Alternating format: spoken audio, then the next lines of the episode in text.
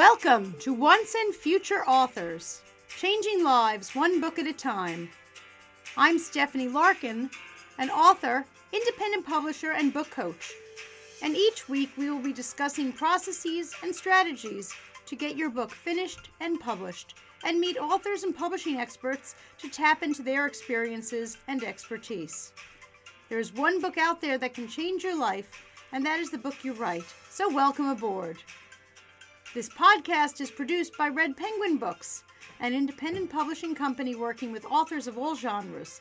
Whether you have a manuscript all ready to go, a book still stuck in your head, or perhaps even hundreds of handwritten sheets of loose leaf shoved in a drawer, visit redpenguinbooks.com and unleash your inner author.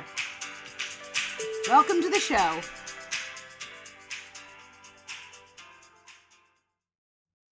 Welcome to the Once and Future Authors podcast. I'm Stephanie, and I am so delighted to be joined by, Jamison Green today is a once and a future author. He's up to his second edition of an incredibly important and popular book called Becoming a Visible Man. I believe it was the biggest selling book by his publisher, so his publisher is thrilled to have him here. So we're up to the second edition. So please welcome Jamison Green. Thanks for joining me. Thank you, Stephanie. It's a pleasure to be with you. Oh, such a pleasure. And how does it feel to be the penultimate person for your publisher? And you're what? Well, it's an academic press, so they often don't expect to sell large numbers of copies. So, it's a great honor, though. It's a great distinction. And I think what it means basically is that my book, which was originally published in 2004, is officially a classic in this field, and now it's been re-released in a revised second edition and sold over 450 copies the first week after publication in September 2020. Wow. Right away, right out of the box. Yep. We have a picture here of Becoming a Visible Man, the second edition. Now, the first edition came out in 2004, you said? That's right. Okay. So I'm sure, and you'll be telling us a bit about the book, but there's been a lot of changes since then, and I'm sure there were updates you had to put into the book. Exactly. At first, when they approached me and saying, we realized your book was such a big seller for us that we wanted to give it a new treatment, new cover. We'd love to have you write a little preface, and maybe if you have time or interest, you could update some of the text. I'm like, interest? I'll make time, because there's so much has changed. Oh my God. So much has changed, because a lot of the activism that I began doing in the 90s came to fruition after the book came out, and then led to even more accomplishments for the community through in the 21st century. So, imagine how in 2004. I'm sorry that I didn't have you on or know you then. Just to read a little bit of your book description. At least two generations of transgender, non-binary, and gender non-conforming people have emerged since Becoming a Visible Man was first published in 2004. But the book remains a beloved resource for trans people and their allies. Two generations of people you were addressing, and two generations of legal change, societal change. Was it a second edition, or did you start from scratch? No, because actually the first half of the book really is a lot of explanatory and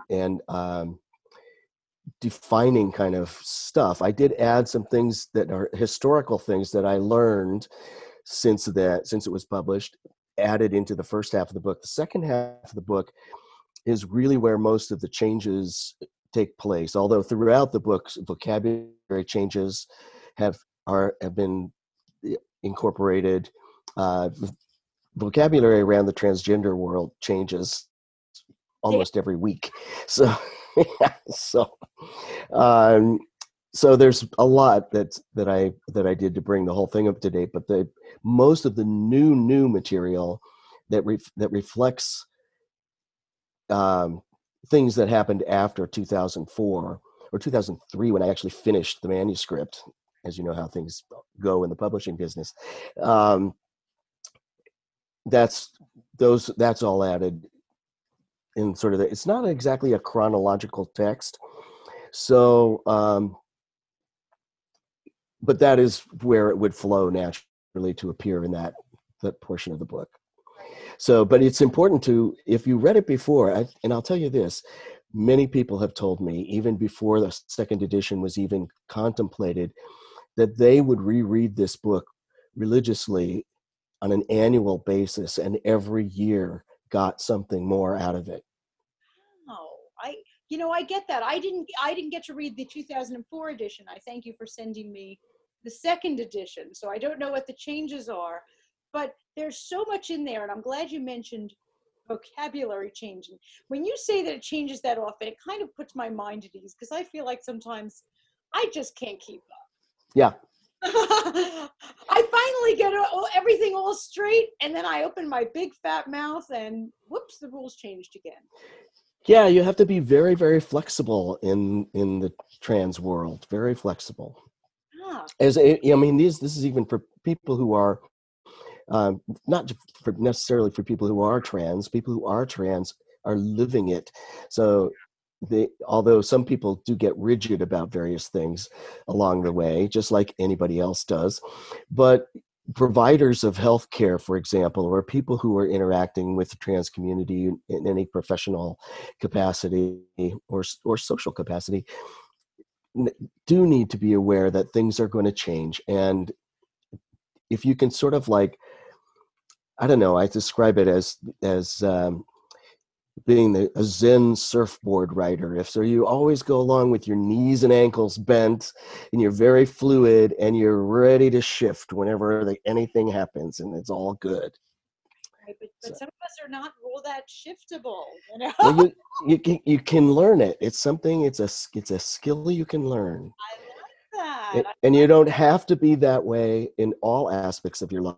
You can hold on to certain things if you need to, but if you're going to start looking at trans stuff, that it pays to get a little bit relaxed about it.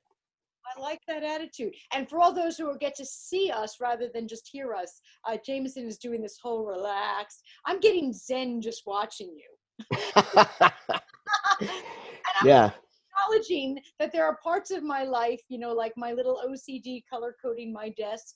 I can be rigid over there, but I have to be relaxed over here. Yes, that's right. And that's a great way of phrasing it. That it doesn't mean changing your whole personality, but certain things require something different of you. That's right. Well said. So how was the reception of this new book? You said 450 copies the first week. Obviously, there was a hungry audience. Yeah, and there was no publicity, essentially. I mean, it was just boom, and there it was, and whoa, it just shot off. So, and I don't have any more updated statistics. I just know the first week. But I do know, I hear from people periodically that they just went out and got the book and wow. And often they're people who have read the first edition. So, I worried that people would think this isn't any different. It's just the same as before, but, I'm not taking the money for it. But they haven't, no, if they feel that way, they haven't said it to me yet. And I hope that nobody really feels that way, because it's true. There, the material that is valid and useful today is still present in the book. There is new information, and I can't go into detail. I mean, one of the major things that's changed, and it's part of the work that I started doing in the 90s, is access to healthcare, which is, for example, the removal of exclusions from insurance policies, blanket exclusions that would say to trans people, "Oh, you've been paying your premium for how many years, and now you're trans. You're identifying as trans. Sorry, you can't have access to healthcare anymore." That's what it used to be like, and through a lot of the work that I and many, many other people along the way have done. that isn't the case as universally as it used to be. I mean, people still run into problems. But so I can't, because insurance is administered on a state level. It's state by state by state. So when policy changes happen, they have to happen on a statewide basis in 50 states. So I can't describe that in a book that's, 250 pages long. I can say very basically, watch your insurance policy. But, and I can say that things happened, that we did make progress, but I can't go into all the specifics about it. It's not that level of detail. And then, of course, there's been so many legal cases that have been incredible wins for trans community. And so I've highlighted a few of those and generally spoken about the fields of influence that they reach, that those cases will reach. But it's not a textbook in the sense that it's an encyclopedia. It's meant to be read and felt and experienced and absorbed, and I want people to come away from it not necessarily feeling like they know everything there is to know, but that they know that trans people are part of humanity.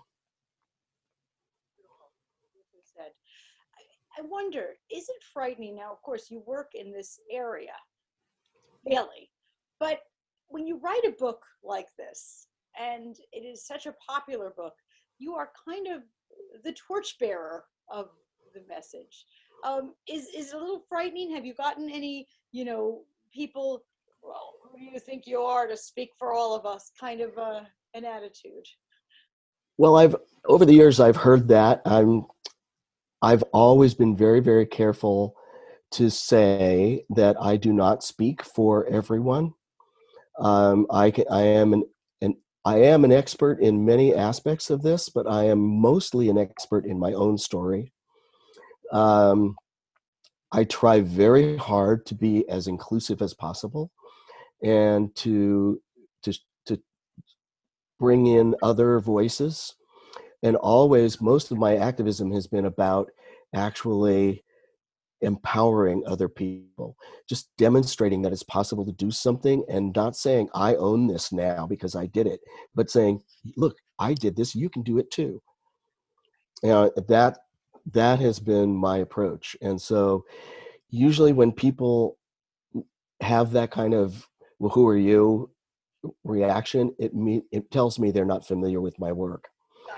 And most people that I know in the community that do know me, will say to somebody who reacts that way, they'll say, well, you ought to read the book, and it's not, or, he's not like that, or sit down with him, talk to him. He's really approachable and not trying to tell you how to be, how to be a man, or,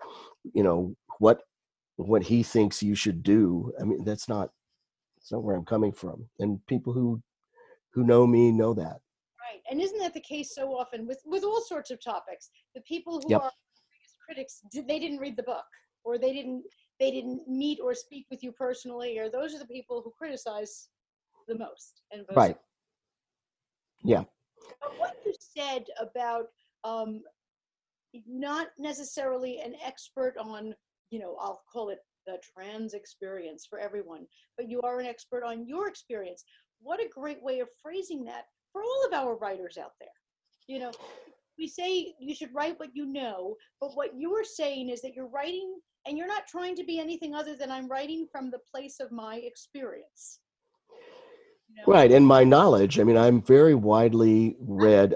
I'm very widely acquainted among professional fields that impact trans people.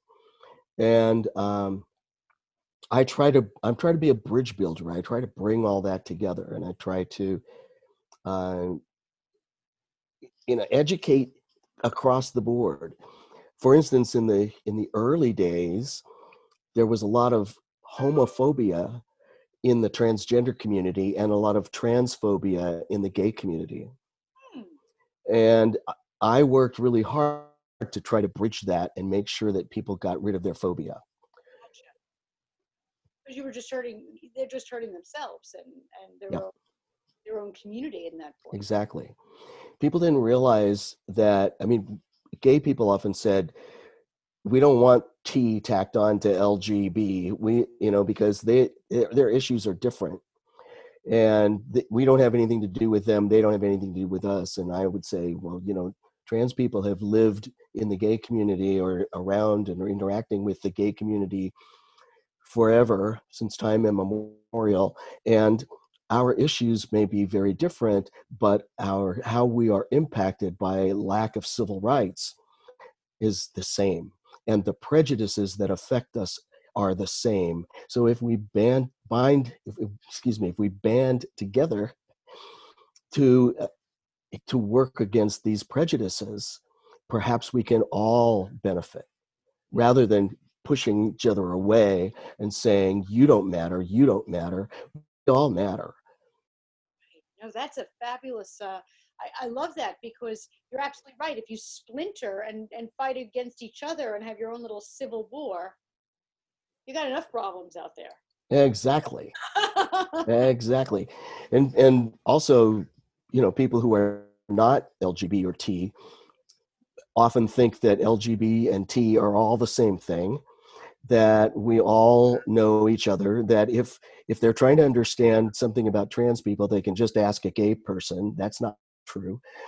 You know, if they want to understand something about homosexuality and they happen to know a trans person, they can talk to that trans person about it. Well, only if that trans person is also gay.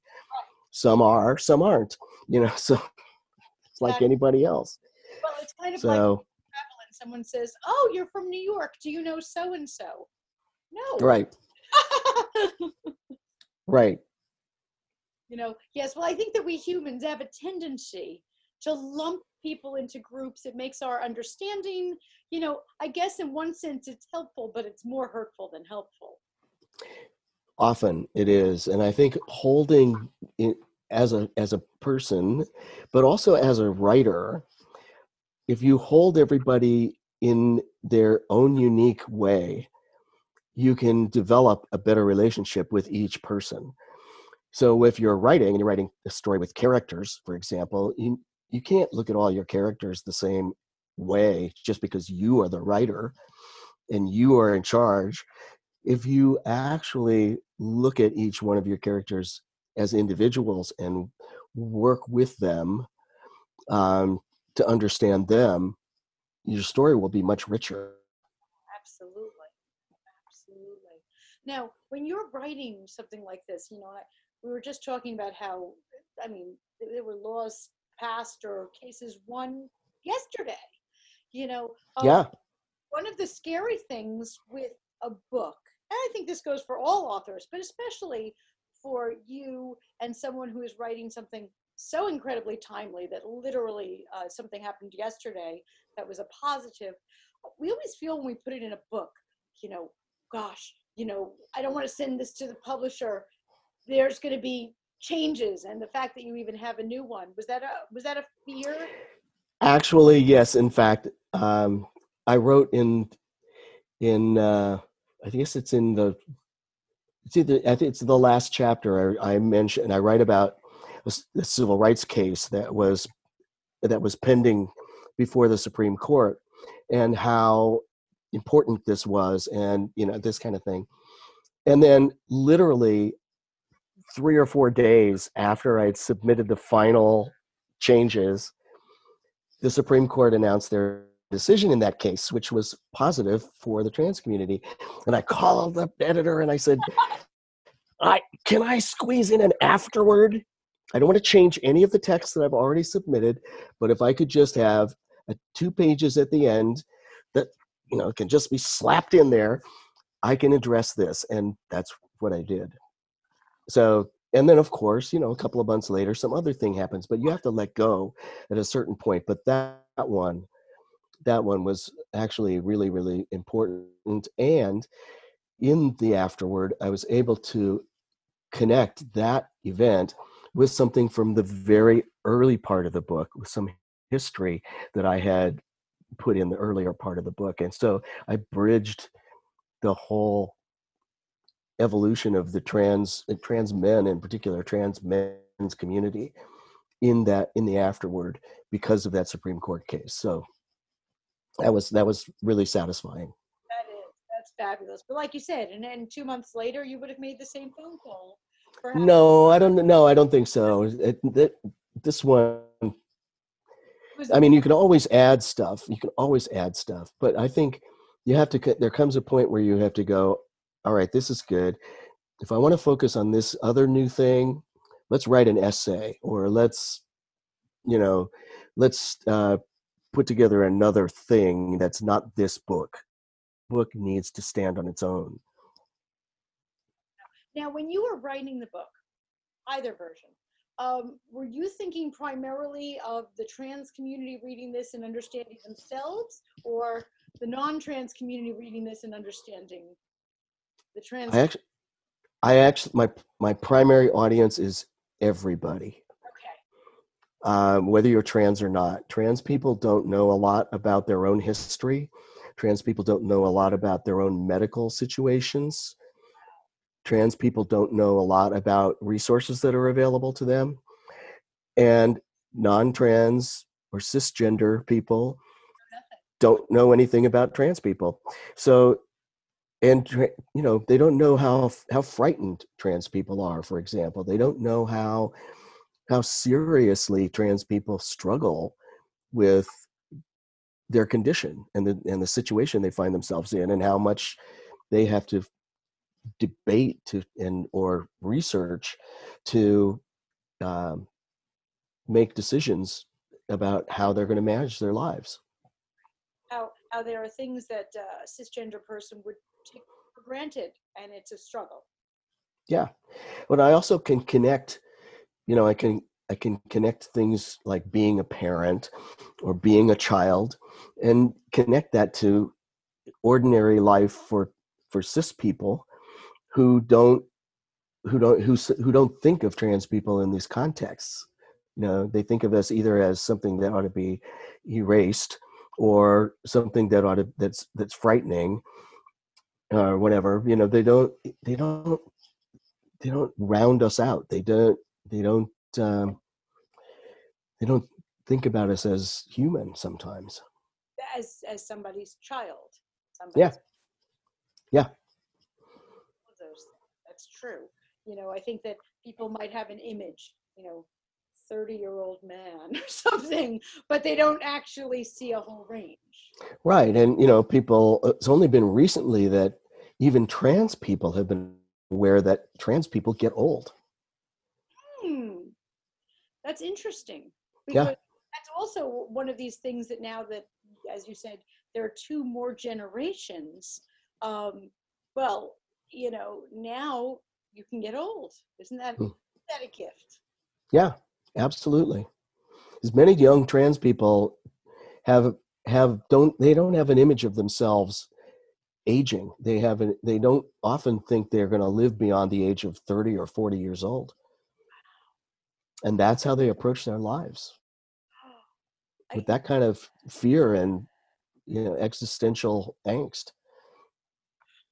And that's because they just don't see it, you know, as a model for them? They don't see it as a model. They recognize the oppression that they experience on a daily basis. They don't know how they're going to survive. They see the assaults that are the political assaults that are made on our community, that, you know, people who've never met anybody who's trans will stand up and introduce legislation to criminalize doctors who treat us. You know, that has actually happened in the United States in the past year. So, and when young trans people who don't have much worldly experience see that kind of thing, they, you know, it shuts them down. It's an oppression. I see that. And I would see then that mental health issues are quite extensive. They can be, yeah, it can be very difficult. And at the same time, some of our most important technological advances have been made by trans people who are scientists and engineers. Some of our most amazing art has been created by trans people. There are incredible transgender lawyers out there litigating not just civil rights issues for trans people, but in all kinds of fields of the law. And there are trans doctors who are making incredible strides in terms of humanizing the populations and treating all kinds of people in more humanistic, more productive, more nurturing ways, just because of their trans experience. Right, they come to it with a totally unique set of experiences that somebody else wouldn't have. Exactly. And the more young people can see that, especially older people, the more hopeful and less, you know, fatalistic, shall we say. Yes, exactly. And there has always been a generation of old trans people, and a lot of times they're hidden away. And the fact that now there's much more visibility for trans people, even older people are realizing they can have more of a life than they thought they could have. Possibly even more of a life than they've ever had. Yes, there you go, exactly. Which is such a gift to someone in, you know, the twilight years, to suddenly have more of a life than they've ever had. That's right. That's so wonderful that things have changed to that point. They're not perfect. Nope, not yet. There's a lot of work to do, but I'm still excited about it, you know, and I'm really excited to see the incredible new artists that are coming up,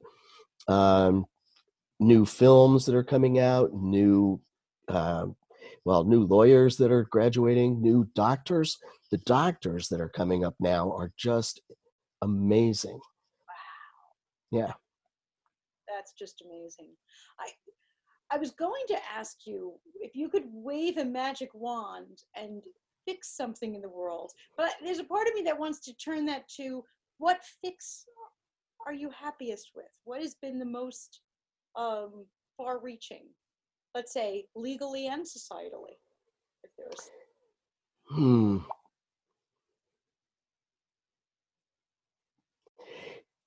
It's, you know, it's hard to say it, to a certain extent. I mean, the work that I've done in insurance policy arena, which is I based my work in the workplace because I realized as an individual, I had no power over insurance companies. Who has power? The customer. Who buys big insurance policies? Employers. So I leveraged the city of San Francisco as an employer to influence the Human Rights Campaign's Corporate Equality Index, and then worked with the Human Rights Campaign to provide training for corporations to start meeting the Corporate Equality Index requirement to have inclusive health coverage that would take care of their trans employees, and to move their to make it just beyond, much more inclusive and more far-reaching than just, oh, let's have a policy that says we don't discriminate. That was the first requirement. That was the big ask in the beginning in 2002. Just add gender identity and expression to your non-discrimination policy. No, that's not enough. But we start there. And we build on that. And I think that, in many respects, I think that's one of the most far-reaching things that I've done. And I've, of course, brought in many, many, many scores of people to help do trainings, to help develop policy, all of this stuff. But it started with a vision that I had in the mid-90s in San Francisco, and it took 6 years after I had this little spark of inspiration. And that, this part is described in the book, but it's That, I think, is probably the most far-reaching thing because it impacts trans people's ability to work, to get a job, to, you know, and that the fact that people have a place to go means that universities and colleges will start to train trans people for those things. They will realize, oh, there's trans students. There's, you know, I mean, it just expands. So that was probably the biggest sort of tangible thing, but really, in many respects, the thing that I'm most proud of is the fact that in 1992, roughly, I said to the small support group that I was working with in San Francisco, I think we need to not hide. I think we need to not be ashamed of ourselves. I think that we need to tell people who we are, because otherwise we cannot make the world safe for us. Who's going to do that if not us? And so I started doing that. And I think that, and I know that my example has empowered thousands and thousands of people.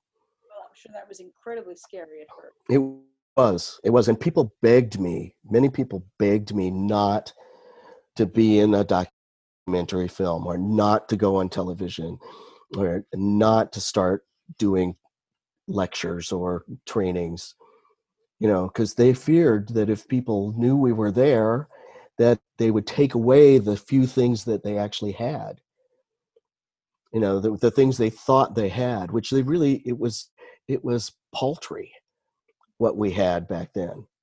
But it, you know, people had scraped so hard to get at that stuff, and they didn't want to lose it. They were afraid if we overstepped our bounds, they would say, oh, you don't deserve this anymore.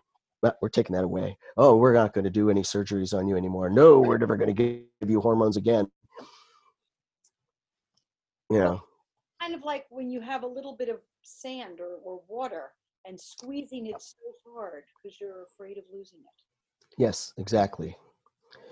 But I knew that if we didn't lose this underlying sense of shame about who we are as human beings, that we don't really deserve to be here, that we would not survive. You were right.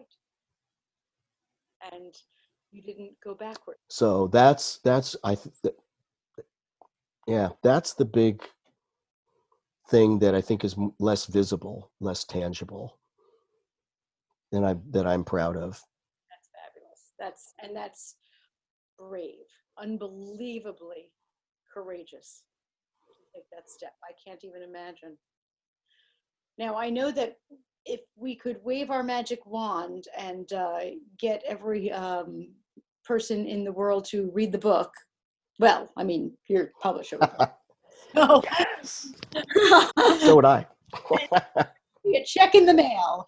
But can you give us a nugget? What would you love if we could just, you know, put inside every single fortune cookie, something that everybody would embrace? Is there something that if you could just get us all to understand one thing that would make the biggest change?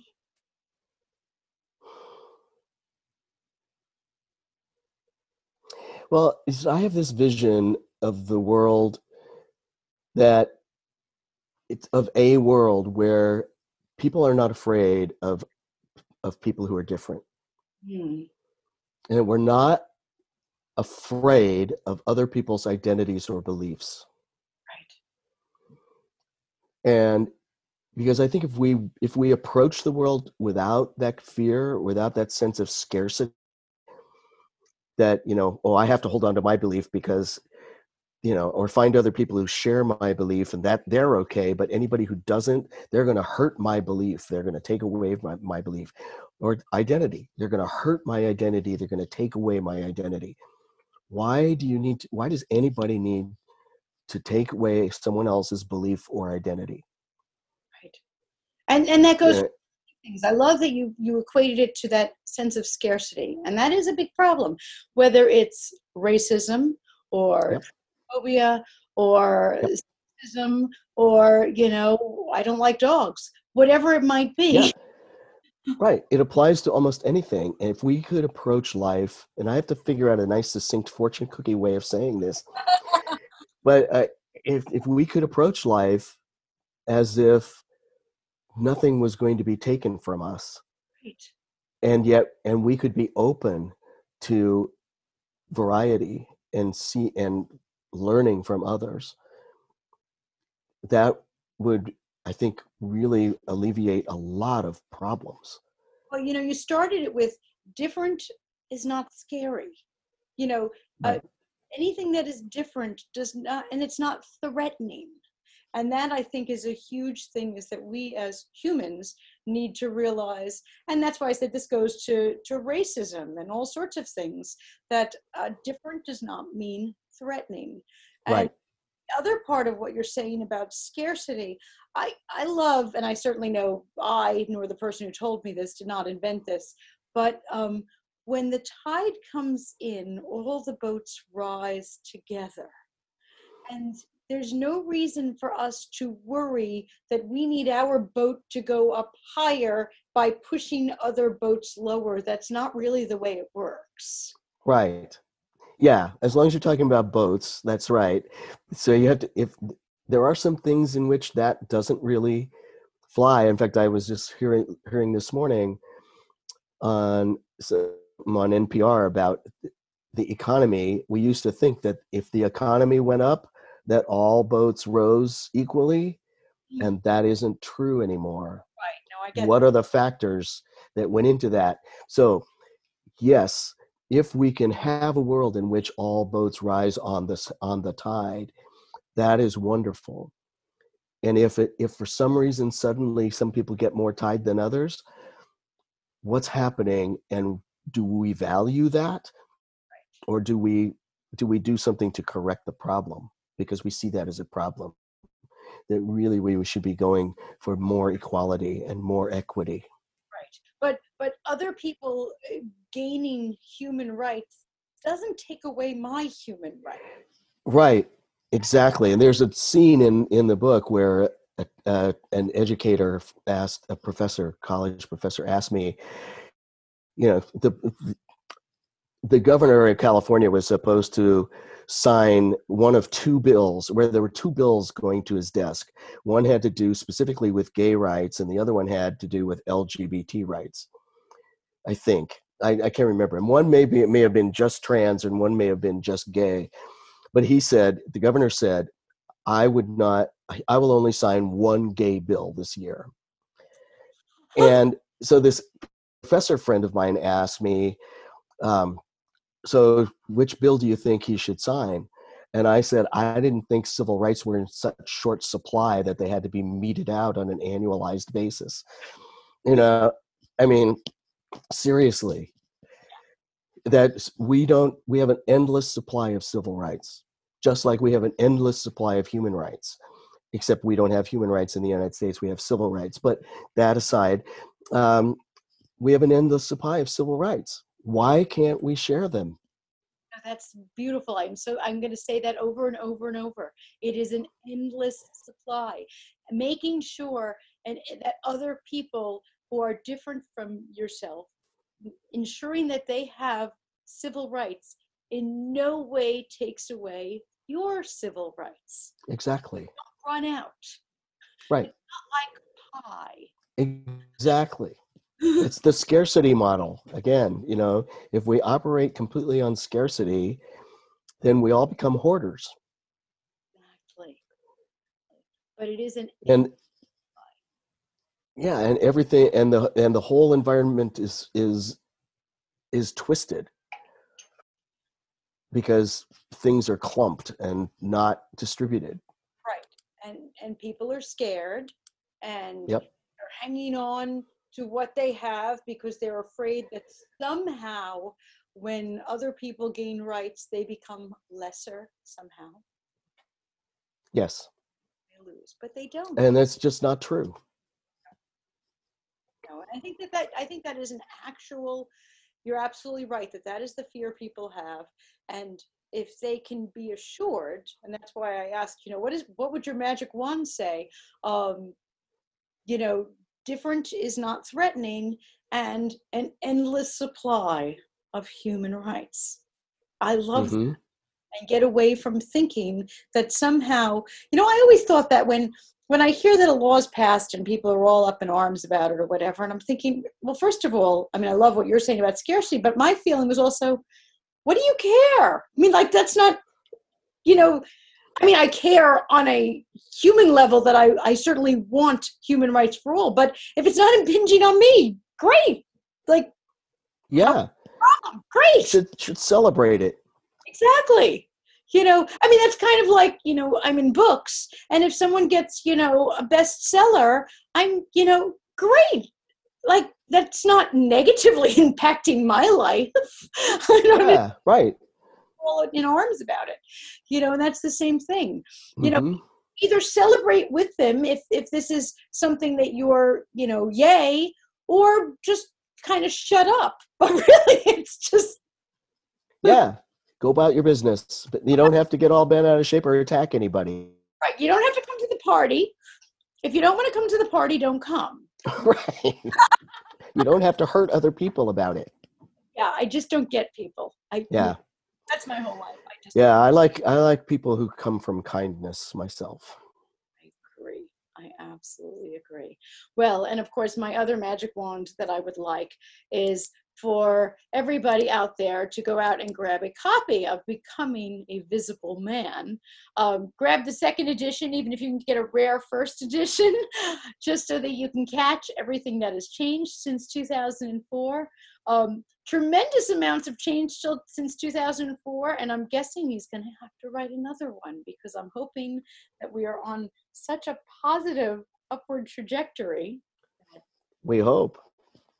I hope to write a whole different other book. I hope to write several more books. Oh, so, really? Oh yeah. Okay. You got something, you know, sketched out on the computer already, or are you a write by hand guy? Well, I used to be a write by hand guy, but I'm getting better at doing it on the computer. I have two novels that are in complete first draft form that I want to work on and make better and hopefully get published. And then I have, in the nonfiction realm, I actually am committed to producing several chapters for some academic anthologies over the coming months and then in a year roughly. But I also have a couple of ideas for other nonfiction books, one more of a study about the sort of the foundation of identity recognition for trans people, and then the other a sort of a more poetic and deeper, more deeply personal type of memoir. Then Becoming a Visible Man gets called a memoir. It's not fully a memoir. It's much more than a memoir. It has elements of memoir, but it also is, it includes theory, it includes history, it includes medical information, it includes, lots and lots of, it includes exposition, lots and lots of things. So, but something much more, deep and poetic. Absolutely. Well, you have to promise me that when these other things come out, you'll keep me posted, you'll let me share the good news, and you'll come back and share it with our viewers. Thank you, Stephanie. I promise. Okay. I'm going to hold you to that. So watch. Okay. Thank you so much. I certainly hope that our listeners have learned something. Certainly, you've given me some nice tools for chit chat with other people. I love little tools that I can use so that I can. Good. And I thank you so much, and I will be looking forward to those new books. Thanks. Me too. Take care now. Bye. Thanks again. Bye bye.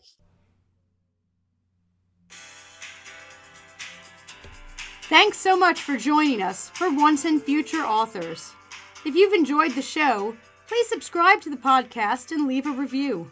Reviews help other interested listeners to find the show, so your review could launch new books every day. Thanks again for joining us, and happy writing.